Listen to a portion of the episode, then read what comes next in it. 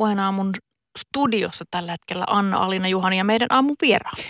Eilen alkoi Yle puheella uusi sarja nimeltä Muotisuomen omatunto, ja, jossa siis etsitään vastauksia muun muassa siihen, että millä arvopohjalla suomalaiset muotisuunnittelijat työtään tekevät. Ja tässä podcast- ja radio-ohjelmasarjassa on suomalaisia suunnittelijoita haastattelemassa Pirjo Suhonen, joka siis nyt istuu meidän kanssa täällä puheen aamussa tänään studiossa. Tervetuloa meidän lähetykseen. Kiitoksia. Tota, sä oot siis Pirjo itse tota, työskennellyt vaikka kuinka kauan muodin parissa ja, ja oot muun muassa perustunut Ivana Helsinki vaatebrändin ja opettanut vaatesuunnittelua Aalto-yliopistossa ja ö, muotiasiat on sulla kyllä niin kuin hanskassa. Nyt kun on tämä korona, mä just tässä huomasin, kun mä yritin sulle esimerkiksi kertoa, että miten mikrofoni kannattaa säätää ja mä meinasin jo tarttua, että no, laita se näin, niin en, enhän mä voi tarttua. Me ollaan siis tämän koronakriisin keskellä, vaikka se välillä jopa tässä ihan niin kuin näissä arkisissa toimissa meinaa unohtuukin hetkeksi, mutta millainen isku tämä koronatilanne on ollut ö, muotia vaatebisnekselle? No siellähän monen näköisiä vaikutuksia, että jos lähdetään vaikka purkamaan siitä, että muotiviikoilla niin on nähty muotinäytöksiä, jossa ei istu ketään, että milloin on muotiviikolla oli näytöksiä, jotka sitten striimattiin livenä, että siellä oli paikalla mallit ja se oli sitten siinä. Isommat äh, amerikkalaiset yritykset, siellä on muun muassa Gap Inc., niin on ilmoittanut, että he eivät tule ottamaan vastaan jo tilaamiaan tuotteita loppukesälle tai ensi syksyyn, koska kauppa on täysin seis. Eli nyt se kertaantuu sinne, jos me ajatellaan Aasian päähän, niin bangladesilaisille vaikka tehtaille, jossa näitä tuotteita valmistetaan ja asiakasyritys ei suostu niitä ottamaan vastaan, niin voidaan vaan kuvitella, että minkälaisia vaikutuksia siellä on. Kotimaassa sitten, jos mietitään, niin kivijalkakaupoille, joilla ei ehkä ole ollut minkäännäköistä digitaalista presenssiä, ei verkkokauppaa, kun asiakkaat eivät siellä käy, niin siellähän ne niin kuin myynnin pudotukset on ollut sellaista 8-90 prosenttia. Ja Suomen tekstiili- ja muotiteollisuusliitto just oli tehnyt kyselyn tuossa ja kertoi, että noin 80 prosenttia vaatealan yrityksistä joutuu lomauttamaan tai irtisanomaan henkilöstöään. Kyllä tämä on aikamoinen niin kuin turbulenssi ja kokonainen ehkä rakenteellinen muutos myös yhdelle toimialalle. Mm, niin että lopulta ne Milanon muotinäytösten perumiset tai siirtymiset livestriimeihin niin tuntuu kuitenkin niin kuin tosi luksukselta verrattuna esimerkiksi sen bangladesilaisen perheelämään, jolta nyt niin kuin ansio on loppunut sitten tämän käpin tapauksessa, jos siitä puhutaan. Just näin, että kyllä ne on ollut ehkä sellaisia niin kuin luksus, luksusongelmia. Ja sitten tietysti on niin kuin nähty ehkä jotain positiivistakin, että esimerkiksi kotimainen ekologiseen ja eettiseen muotiin erikoistunut Veekos-niminen verkkokauppa niin kertoo, että kahden ensimmäisen korona niin sanotun karanteeni viikon aikana, niin heidän myyntinsä nousi tuollaiset 160 prosenttia verrattuna kahteen edelliseen viikkoon. Eli se tietysti kieli siitä, että ihmiset ovat istuneet tiivisti kotona ja eivät käyneet fyysisesti missään kaupassa, kävelleet ovesta sisään, vaan ovat sitten tehneet verkkoostoksia. Että tässä on niin kuin monen näköisiä Eli vaikka ilmiöitä. paljon niin kuin nähdään tuolla Instagramissa ja muualla näitä tällaisia kotiluukkeja, missä ollaan jotenkin hyvin meikittömänä ja, ja jotkut verkkarit päällä, niin ihmisiä silti kiinnostaa nyt tässä ajassa myös se jo aika ehkä sen jälkeen, kun pääsee taas ulos edustamaan jossain kivoissa vaatteissa. Vai onko ne jotain kotiverkkariasuja, mitä hankitaan? Niin, tai ehkä me sitten tullaan siihen Maslovin tarvehierarkiaan, että ihmisellä on niinku perustarve säilyä hengissä ja kokea turvallisuutta ja sitten sen jälkeen vapautuu aikaa, energiaa ja ehkä varallisuutta niihin muihin tarpeisiin, niin sitten jos ihminen täälläkin kokee, että hän on nyt jollain lailla sitten kuitenkin perusturvassa, vaikka se on monella aika lailla järkkynyt näinä aikoina, niin sitten halutaan kuitenkin vähän hakea sitä jotain hemmottelua ja nautintoa ja mielihyvää. Ja se voi olla sitten se joku verkkokaupasta tilattu, eettisesti valmistettu paita tai korut. Niin. Liittyykö jotenkin t- tämä aika ja ajatukset, joita, joita tämä aika ihmisissä herättää olennaisesti just siihen eettisyyteen. Ja aletaan ehkä miettiä sitä, että vaikkapa lähellä tuotettua suositaan tai että näetkö Pirjo Suhonen jotain tämän kaltaisia trendejä? No kyllä mä näen ja kyllä mun mielestä esimerkiksi toi Veekoksen ihan selvä mitattavissa oleva vaikka niin kuin myynnin nousu, niin sehän kertoo siitä, että ihmiset on hyvin hanakasti ja jos seuraa vaikka sosiaalista mediaa, niin tarttunut tähän support your local, eli support your local, niin kuin, että tuetaan paikallisia yrityksiä, ollaan ihan oikeasti huolissaan ja halutaan niin kuin ostamalla näyttää sitä välittämistä, että hei mä toivon, että toi mun kivijalka niin kuin kauppias tuossa, joka myy kukkia tai neulepaitoja tai, tai on se kosmetologi tai kampaja, että se olisi vielä siinä elokuussa ja se olisi vielä siinä vuoden kuluttua sitten huhtikuussakin. Että kyllä se näkyy mun mielestä tällaisena, että ollaan oikeasti ehkä aktiivisemmin niin kuin mietitään sitä, että mihin se oma euro menee koska niin kaikessa kuluttamisessa ja muodissa totta kai myös, niin aina voi miettiä, että mitä mä sillä eurolla minkä mä käytän siihen tuotteeseen, niin mä saan toki jonkun fyysisen esineen, laukun tai mekon tai takin. Mutta mitä muuta mä sillä ikään kuin tuen? Mihin se mun euro menee? Kuka siitä hyötyy, saa elantonsa, saa hyvinvointia? Mm. Pirjo Suhonen, sä oot yrittäjänä toiminut pitkään, niin mitä sun mielestä nyt yrittäjien pitäisi tehdä pärjätääkseen tämän ö, ajan yli, jotta siis ihmiset olisi vielä kiinnostuneita sitten vaikka syksymällä niin edelleenkin hankkii uusia vaatteita? No tavallaan mun mielestä yksi ehkä ihan tärkeä on se, että tämä on varmasti aika, mistä kukaan ei selviä yksin. Eli tässä korostuu ihan oikeasti nyt se yhteisöllisyys, että meilläkin on niin kuin tässä Muotisuomen omatuntosarjassakin on kymmenen aivan niin kuin loistavaa, idearikasta, lahjakasta suunnittelijaa ja heidän yritystään mukana, joissa jokaisessa on tehty jonkunlaisia innovaatioita esimerkiksi niin kuin kestävän kehityksen mukaisen muodin maailmaan tuottamiseen. Mutta ne jää liian pieniksi. Ja tavallaan tässä ajassa mun mielestä nyt korostuu se, että jotta tästä selviää, niin täytyy tehdä yhteistyötä. Täytyy miettiä, että, että ehkä se ei olekaan se, että se asiakas haluaa tilata vaan ne korvakoruttaa sen laukun, mutta miten jos se ottaisi ne kukat ja sen jonkun uuden kampauksen sitten puolen vuoden kuluttua toivottavasti ja sitten sen korvakoruttaa jotain. Et ehdottomasti se yhteistyön niin kuin tekeminen mm. pienillä toimijoilla ja isoimmillakin, että et löytyisi sitä yhteistä säveltä. Onko se jotenkin tähän saakka ei niin ollut niin tavallista? No ehkä se on ollut aika tyypillistä tehdä asioita yksin. Ja monesti ehkä niin kuin muotiin liittyy vielä se sellainen, että koetaan, että ollaan hyvin vahvoja persoonia, suunnittelijat on hyvin vahvoja persoonia. Ja heidän pitääkin olla, koska heillä pitää olla näkemyksellisyyttä. Ja suunnittelijathan käyttää myös, riippuen tietysti yrityksen koosta, mutta varsinkin suunnittelijavetosissa yrityksissä niin hyvin isoakin valtaa valitsemalla materiaaleja tai tuotantopaikkoja, tuotantotapoja, niin jotenkin se, että ollaan ehkä haluttu sit pitää kaikki omissa käsissä minulla itselläni, joka sitten huonoimmillaan johtaa siihen, että ei ole aikaa, energiaa, näkemyksellisyyttä, mahdollisuuksia viedä niitä asioita loppuun. Ja varsinkin tässä ajassa mun mielestä se vaatii sitä yhteistyötä. Studiossa tällä hetkellä myös puheen aamun aamun vieras.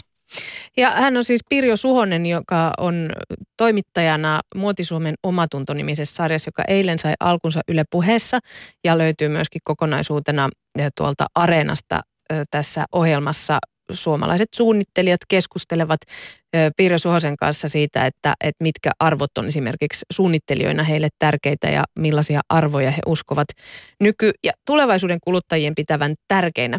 Nyt siis puhutaan puheen aamussa muodista ja kysymys kuuluu, että, että minkä takia Pirjo Suhonen muoti on sun mielestä tärkeää? Miksi me tarvitaan maailmassa muotia? Tavallaan meillähän on kaikilla jonkunlainen suhde niin kuin muotiin. Ihan jo lähtökohtaisesti, että ajateltuna, että meidän yhteiskunnassa ja monessa muussa yhteiskunnassa on epäsopivaa kulkea alasti. Ja sitten meillä on ihan tämä syy, että saattaa talvella olla liian kylmä, että paleltuu ja se on epämukavaa. Eli, eli meidän on pakko pukeutua. Sitten me voidaan tietysti lähteä miettimään, että onko kaikki, mitä joku ihminen laittaa päällensä, niin automaattisesti muotia? Vai onko muoti sitä, mitä me ehkä perinteisemmin mielletään muodiksi, että ollaan jossain isolla muotiviikolla New Yorkissa tai Pariisissa ja sitten siellä esitellään suurten maailmanlaajuisesti tunnettujen suunnittelijoiden luomuksia. Mutta meillä on kaikilla jonkunlainen suhde siihen, että mitä me laitetaan päällemme. Joitain se ei kiinnosta pätkääkään, se on ihan pelkästään just sen takia, että pakko olla jotain päällä. Ja toiset on hyvin tarkkoja siitä, että mitä on päällä, kuka sen on suunnitellut, mistä raaka-aineesta se on tehty, missä se on valmistettu. Eli me ollaan kaikki kyllä jollain tavalla osallisena muotiliiketoiminnassa, koska me ostetaan vaatteita ja mm. ylläpidetään meidän kuluttamisen kautta tietynlaisia muotiliiketoiminnan rakenteita. Onko sun mielestä muotti esimerkiksi tärkeä sellainen mm, väline kertoo jollain tavalla kulttuureista myös? Aivan ehdottomasti ja muotihan on monesti ollut sellainen tietynlainen kanava myös ilmiöille tulla esille. Eli muodissa on tartuttu, koska niin hyvässä kuin pahassa muoti on tosi nopea syklistä, eli siellä tulee koko ajan sitä uutta. Muotihan perustuu sille, että jatkuvasti tuotetaan uutta.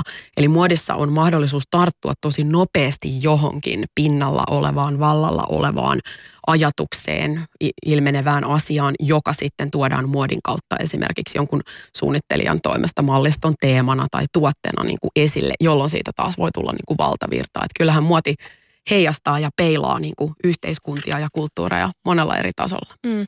Miten iso bisnes maailmanlaajuisesti niin muotibisnes on esimerkiksi vaikka viihdeteollisuuden tai jonkun jälkeen? Voidaanko Onko se, mikä se mittaluokka on? No se mittaluokka, mä en lähde sanoa mitään tarkkoja miljardilukoja, koska sitten se voi olla, että se ei osu just täsmälleen oikein.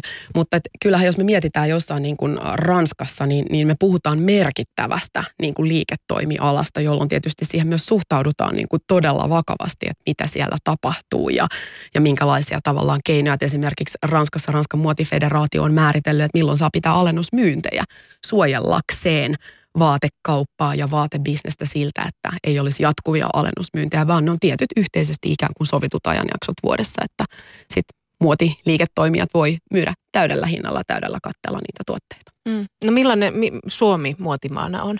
Tässä on nyt Ranska kuulostaa niin kuin tosi erilaiselta mun korviin kuin mitä sitten mä näen, että millainen Suomi muotimaana olisi. No mun mielestä Suomi muotimaana, niin, niin meillähän on ollut viime vuosina valtavia menestyksiä sitä kautta, että, että meidän vaikka Aalto-yliopiston opiskelijat ovat menestyneet kansainvälisissä kilpailuissa, sijoittuneet tosi hyvin korkeille sijoille – Meillä on korkeatasosta opetusta niin kuin muodin parissa. Me ollaan funktionaalisia pukeutujia. Ja tavallaan se, että jos me ajatellaan niin kuin kestävää kehitystä ja muodin kuluttamista, niin meillähän on hyvät lähtökohdat Suomessa siihen, koska meidän niin kuin käytetystä rahasta, niin me käytetään vaan noin 4,2 prosenttia vaatteisiin ja kenkiin. Eli itse asiassa tilastojen mukaan me käytetään enemmän rahaa alkoholiin ja tupakkaankin per henki. Eli me tavallaan käytetään vähän rahaa, mutta sitten tietysti pitäisi miettiä, että mihin se käytetty raha menee. Että onko se niin kuin kestävällä tavalla käytettyä muotituotteiden ostamista. Mutta mä sanoisin, että meillä on aika sellainen niin kuin tervejärkinen suhtautuminen muotiin, monesti hyvin käytännönläheinen, mutta sitten Suomi on myös maa, jossa on tosi paljon yksilöllisyyttä, joka voi olla yllättävääkin. Hmm. Niin, että ihmiset, ihmisillä on oma tyyli. Joo, että jos vertaa vaikka johonkin, tämä on hirveätä yleistämistä, mutta jos vertaa vaikka johonkin Kööpenhaminan tai Tukholman katukuvaan, niin kyllä siellä heti näkee sen, että mikä nyt on ikään kuin muotia, koska siellä on kaikilla se juttu, että onko se sitten joku vaaleanpunainen pashmina huivi tai joku rusetti ruusuke olkapäällä paidassa. Mutta meillä Suomessa on paljon mun mielestä rikkaampaa se muoti niin kuin skene, eli, eli siellä on rohkeutta olla erilainen. Mm. No pikamuodin kestämättömyydestä on puhuttu viime vuosina tosi paljon ja siis sitten niin kuin toisaalta samaan aikaan nähdään just nämä erilaiset Milanon Fashion Weekit ja Pariisin ja New Yorkin Fashion Weekit ja sitten siellä on tätä niin kuin high fashionia ja sitä toisenlaista muotia, niin, niin mitä sitten siinä välissä on? Onko mitä hyvää sieltä löytyy, kun tuntuu, että nämä molemmat on vähän niin kuin omalta osaltaan parjattujakin? Päitä, ääripäitä. Ja, ja ehkä mä tarttuisin, tarttuisin tuohon sun kommenttiin, että nämä on niin kuin omalta osaltaan ääripäitä. Että et tavallaan kun koko tässä niin kuin muotimaailmassa ja muodin kuluttamisessa, niin mikä ehkä se myös tekee tosi haastavaksi niin kuin kuluttajalle on se, että kun ne asiat ei ole niin mustavalkoisia. Että sulla voi olla joku niin kuin globaali luksusmuodin merkki, josta sä ajattelet, että no nyt mä teen niin kuin kestävän ja eettisen ja ekologisen valinnan. Ja itse asiassa se on teetetty jossain hikipajatehtaassa todella niin kuin laaduttomista raaka-aineista, mutta se on vaan tietyn brändin mukainen tuote. Ja sitten meillä itse asiassa voi olla marketti, niin sanottua markettimuotia, jossa se suuri kaupan toimija ostaa suoraan yhdeltä tehtaalta ne kamat ja tavallaan vaikka ei omistaisi sitä tehdasta, mutta hallinnoi sitä. Ja siellä on vaikka ihan niin kuin Suomen tapauksessa suomalainen valvoja paikan päällä. Että tavallaan se voi ollakin hyvin paljon kontrolloidumpaa ja tiedetään tarkemmin, kun se ketju on niin lyhyt siellä taustalla. Hmm. Mutta siihen väliin hän jaa valtava määrä esimerkiksi pieniä merkkejä tai keskisuuria muodin merkkejä ja toimijoita, joilla on monenkirjavia toimintatapoja. Et joillain on omaa tehdasta, omaa lähituotantoa, tekevät jopa ehkä niin sanotusti itse niitä, niitä tota, muotituotteita. Ja sitten on toimijoita, jotka hyvin ketjutetusti, ketjutetusti ostaa agentilta, joka ostaa alihankkijalta, joka ostaa alihankkijan alihankkijalta sitä valmistusta, jolloin ei tiedä yhtään, mistä se tuote esimerkiksi tulee. Mm. Miten hyvä, hyvin ihmisen on niin kuin kuluttajana niin hyvä tai helppo tietää se, että mikä se on se ketju siinä taustalla?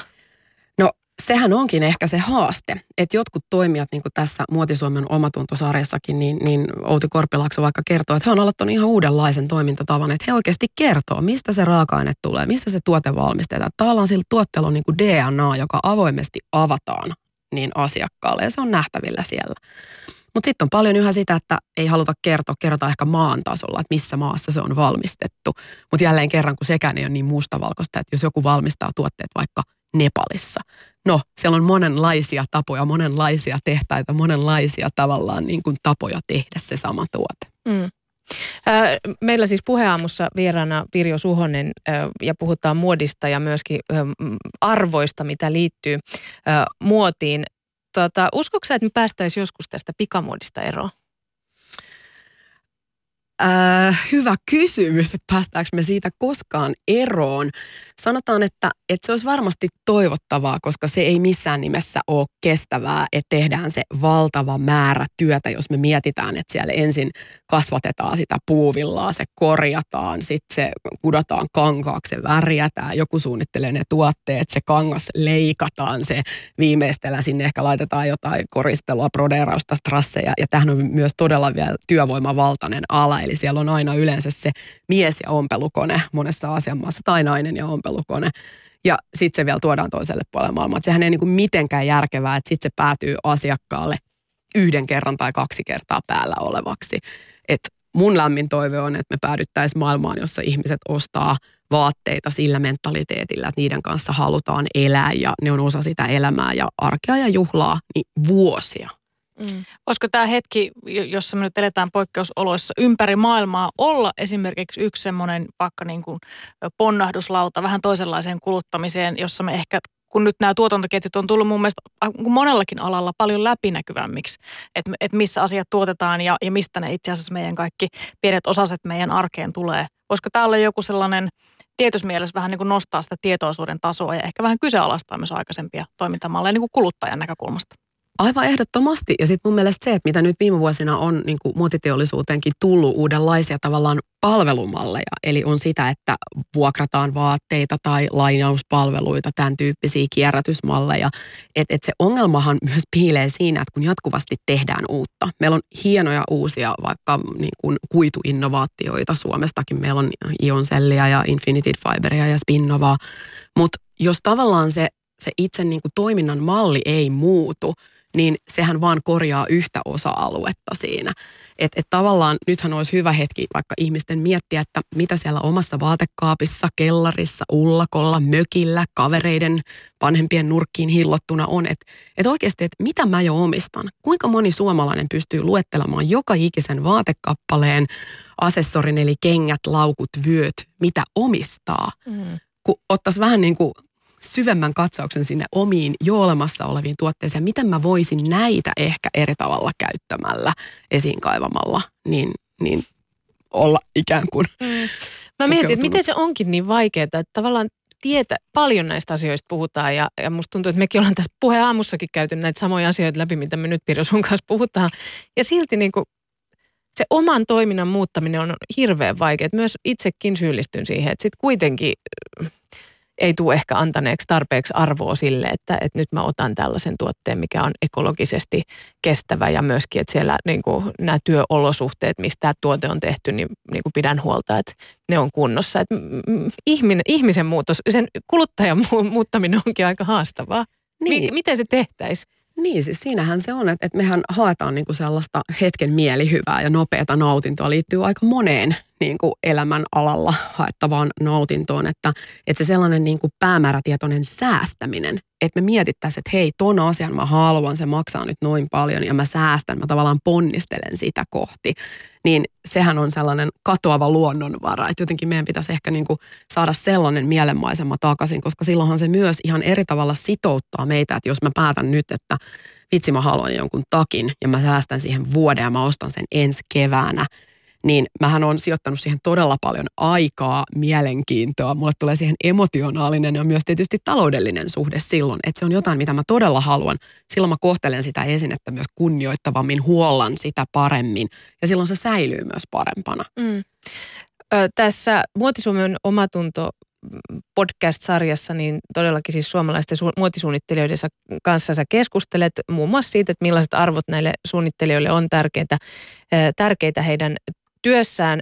Ja sä tosiaan sanoitkin, että, että kun muoti on, muodissa tapahtuu, siinä luodaan jo jatkuvasti uutta ja siis siihen liittyy trendit ja, ja nimenomaan niin kuin, että koko ajan pitäisi tehdä jotakin uusia keksintöjä ja mistä ihmiset kiinnostuu. Mutta sitten samaan aikaan on tämä kestävä kehitys ja, ja myös kuluttajan pitäisi, niin kuin sanoit, niin mietti säästää ja miettiä sitä, että vasta vuoden kuluttua mä ostankin tämän jonkun uuden tuotteen. Niin eikö tämä aika hirveä ristiriita ja haaste suunnittelijalle, että, että miten mä niin tasapainoilen näiden asioiden kanssa? On todellakin ja niin kuin tässä sarjassa niin tulee kyllä aika hyvin esille se, että suunnittelijathan myös kipuilee sen asian kanssa, että miten voi tehdä työtä, jossa sulla on ehkä vähän niin kuin vastakkaiset ääripäät läsnä koko ajan, että koko ajan pitäisi tuottaa uutta, mutta sitten pitäisi olla kestävää ja sellaista, mikä oikeasti ei olekaan uutta. Mutta että suunnittelijat on sitten löytäneet siihen omia tapojaan, että se voi olla raaka-ainevalintojen kautta tai se voi olla jonkun malliston pienentämisen kautta tai se voi olla sen kautta, että ei tehdäkään enää mitään sesonkeihin vahvasti sidoksissa olevia mallistoja. Tehdään vaan sellaisia klassikkojuttuja. Et erilaisilla niin kuin toimenpiteillä, millä he ovat sitten itse vähentäneet sitä tuskaa olla suunnittelija ja tuottaa koko ajan maailmaan uutta. Mm. Miten paljon kuluttaja voi vaikuttaa tai miten paljon se vaikuttaa ylipäätään niin kuin suunnittelijan päätöksiin? Siinä onko niiden välillä jotakin sellaista, niin kuin jos puhutaan suunnittelijasta nimenomaan? No kyllä tässä sarjassa ainakin näiden kymmenen suunnittelijan puheenvuorossa tulee vahvasti esille se, että he kokee enemmänkin se, että he ovat niin kuin vastuussa siitä, että he voisivat tarjota kuluttajille erilaisia vaihtoehtoja. Että tavallaan heidän tehtävä, heidän velvollisuus on niin kuin alan ammattilaisina löytää erilaisia raaka-aineita. Miettiä sitä, että kannustetaanko vaikka alennusmyyntien kautta koko ajan ostamaan lisää vai annetaanko se viesti, että meidän tuotteet ei ole koskaan alennuksessa. Että tämä on sen oikea hinta ja me ei voida tästä hinnasta yhtäkkiä ottaa 50 pinnaa pois, koska se ei enää silloin ole kannattavaa liiketoimintaa. Että ne voi olla hyvin niin kuin tällaisia käytännönläheisiä pieniä juttuja just, että emme voi antaa alennuksia, koska meillä ei ole siihen tavallaan niin paljon ilmaa niissä tuotteiden hinnassa, joka sitten tietysti kannustaa tietynlaiseen niin kuin kuluttamiseen. Mm.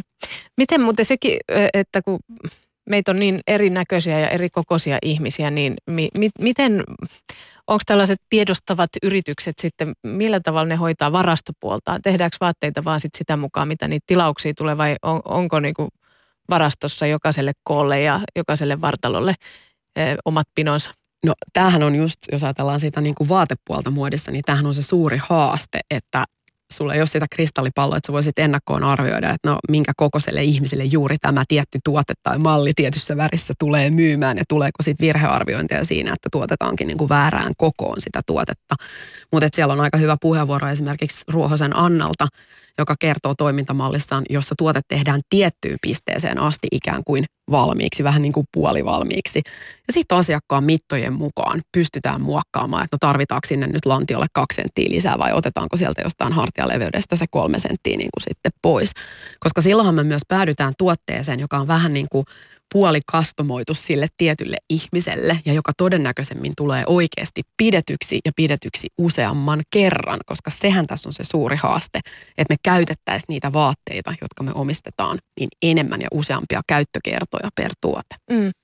Joo, tämä hänen jaksonsa, missä sä haastattelit tätä Annaa, niin se oli siis toinen näistä, näistä sun jaksoista. Siinä tulee paljon mielenkiintoista mm, informaatiota myös ongelmakohdista esimerkiksi siitä, että miten nämä verkkokaupan tuotteet, kun niitä palautetaan, niin, niin siellä yrityksissä, jotka niitä vastaanottaa, niin niitä ei välttämättä edes avata niitä paketteja, vaan ne heitetään suoraan johonkin poltto kammioon, miksi sitä nyt kutsutaankin. Kyllä, koska siis tällaisen asiakaspalautetun tuotteen myyntiin kunnostaminen on monesti paljon kalliimpaa kuin se, että se yksinkertaisesti vaan tuhotaan. Ja tähän liittyy myös se, että meillä on ollut siis luksusmuotibrändejä, jotka ovat polttaneet ylijäämätuotteitaan suojellakseen brändiarvojaan, ettei ne nyt päädy sitten hyvän tekeväisyyteen johonkin sellaisiin paikkoihin ja ihmisten päälle, joihin he haluaisivat, että ne päätyvät. Eli, eli se on niin kuin aivan ihmeellisiä lieveilmiöitä, joka on muun muassa lainsäädäntö, mikä nyt Ranskassa on, on viittavaille valmis, että, että kielletään muotimerkeiltä ylijäämävaatteiden polttaminen. Mm. Miten muuten niin kuin nämä luksusmerkit, jotka tekee esimerkiksi tällaista, niin, niin, ja kuitenkin niitä katsotaan ylöspäin ja monet tavalla se on jotakin sellaista, mistä monet haaveilee, että olispa mulla ton ja ton joku laukku tai jotain muuta, niin miten tärkeää se on, että nimenomaan ne muuttuisi, jotta sitten niin kuin ehkä, tai onko niillä niin suuri määräävä asema siinä, että miten me suhtaudutaan ylipäätään muotiin? No on varmasti siinä mielessä, että hehän saa hyvin painoarvoisen niin kuin puheenvuorotilan esimerkiksi sosiaalisessa mediassa ja tietysti niin kuin isoilla vaikka muotitaloilla on valtavat markkinointiviestintään käytettävät budjetit. Eli se, mitä he sanoo, tulee kyllä nähdyksi ja kuulluksi sitä kautta, että siellä on rahaa sen viestin perille viemiseen. Niin kyllä he on mun mielestä tosi tärkeässä asemassa siinä. Mm. Ihan sama kuin sitten, jos ajatellaan näin, että että pikamuotiketjut, koska se volyymi siellä vaatemäärässä on niin valtava, että jos siellä tapahtuu joku pienikin muutos, niin se kertautuu niin moninkertaisesti, niin, niin olisi tosi tärkeää, että siellä tapahtuisi myös näitä muutoksia. Mm. Yhdessä sun podcastin jaksoista on vieraana kenkäsuunnittelija Minna Parikka, joka siis nostaa hänen uran aikana tapahtuneeksi kaikista suurimmaksi muutokseksi niin sosiaalisen median kasvun. Miten sun mielestä niin some on muuttanut tätä muotiliiketoimintaa? Aivan valtavasti. Et siihen maailman aikaan, kun mäkin lähemmäs neljännes vuosisata sitten aloittelin omaa uraani muodin parissa, niin sehän oli hyvin suljettu. Et esimerkiksi konkreettinen esimerkki on se, että kun näytökset aina järjestettiin puoli vuotta ennen, kun ne näytöksessä esiteltävät vaatteet sitten tuli tavallisille kuluttajille ostettaviksi, niin siellä oli paikalla perinteisen median, printtimedian edustajia, jotka otti valokuvia ja kirjoitti jo juttuja, jotka sitten sovittiin, että no niin julkaistaan niissä lehdissä, jotka on kuluttajille saatavilla, niin vasta vasta sitten puolen vuoden kuluttua. Ja tänä päivänä, kun näytöksissä halutaan, että siellä istuu kaikki somemaailman vaikuttajat ja siellä istuu median edustajat, jotka välittömästi samalla hetkellä livenä striimaa, välittää sen tiedon, niin ollaan tultu siihen tilanteeseen, että ne tavarat, mitä esitellään, niin nehän pitäisi olla heti ostettavissa, eikä niin, että joku odottaa siellä nyt sitten puolta vuotta. Että se on tavallaan, sosiaalinen media on sillä nopeudellaan ja instant välittömällä meiningillään johtanut myös todella isoihin rakenteellisiin muutoksiin. Et esimerkiksi amerikkalaiset suunnittelijat etunenässä on ruvennut tekemään sitä, että he esittelee näytöksissä tuotteita, joista suurimman osan saa välittömästi tilata vaikka verkkokaupasta. Eli ei pistetä ihmisiä enää odottamaan sitä puolta vuotta, koska se on muuttanut tätä. Mm. Ja se, mm. mistä myös Minna puhuu, niin joku tällainen sosiaalisen median influenceri, jolla on miljoonia seuraajia, joka postaa, että hei, mulla on nyt Minnan kengät vaikka jalassa, niin on todella merkityksellinen sanansaattaja ja vaikuttaja siihen, että tulee ihan erityyppistä asiakaskuntaa sit sinne merkin omaan verkkokauppaan ja ostaa niitä tuotteita. Mm.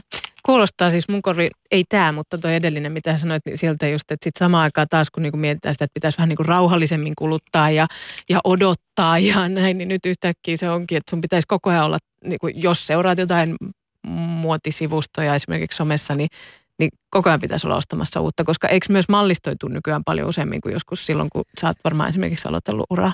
Mallistojahan, äh, jos sanotaan, että ennen oli ne kaksi mallistoa, eli oli se kevät, kesä, syksy, talvi. Sitten ruvettiin tekemään neljä mallistoa, ruvettiin tekemään jotain pre-kevättä ja pre-syksyä. Ja sitten tuli resort, eli lomamallistot, eli, eli parhaimmillaan tai pahimmillaan, mistä vinkkelistä haluaa nähdä, niin tuollainen ihan tavallinenkin pieni tai keskisuuri vaatealan yritys niin tekee kahdeksan mallistoa vuodessa. Ja sitten pikamuotiketjut kertoo, että heidän mallistonsa uusiutuvat viikoittain.